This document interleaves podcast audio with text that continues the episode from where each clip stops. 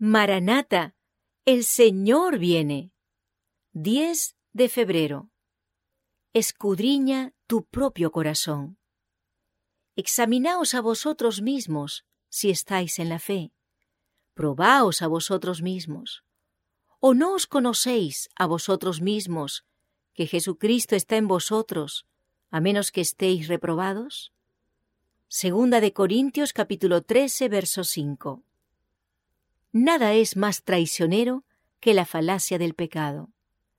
Es el Dios de este mundo que nos engaña, ciega y conduce a la destrucción. Satanás no expone todas sus tentaciones a la vez.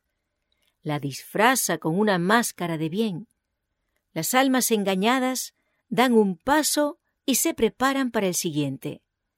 Oh, cómo acecha Satanás para ver cuán fácilmente se toma su carnada y para ver a las almas andar precisamente en la senda que Él ha preparado. Existe la necesidad de examinarse íntimamente y de preguntarse a la luz de la palabra de Dios, ¿soy íntegro o corrupto de corazón? ¿Estoy renovado en Cristo o soy todavía carnal de corazón, cubierto solo exteriormente con un vestido nuevo? Acercaos al tribunal de Dios y observad, como a la luz de Dios, si hay algún pecado secreto, alguna iniquidad, algún ídolo que no hayáis sacrificado Orad, sí, orad, como nunca antes, para que no seáis engañados por los ardides de Satanás, para que no os entreguéis a un espíritu descuidado, indiferente, vano. Uno de los pecados que constituyen una de las señales de los últimos días es que los cristianos profesos son amadores de los placeres más que de Dios. Tratad sinceramente con vuestras propias almas. Investigad cuidadosamente. Cuán pocos, después de un examen fiel, pueden levantar la vista al cielo y decir, no soy un amador del placer más que de Dios. Cuán pocos pueden decir, estoy muerto para el mundo.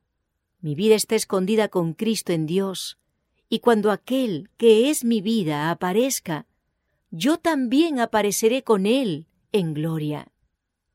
El amor y la gracia de Dios oh preciosa gracia más valiosa que el oro fino, eleva y ennoblece el espíritu por encima de todos los demás principios. Coloca el corazón y los afectos en el cielo, mientras los que nos rodean se ocupan en vanidades mundanas, placeres y frivolidades. Nuestra conversación está en el cielo, de donde esperamos al Salvador.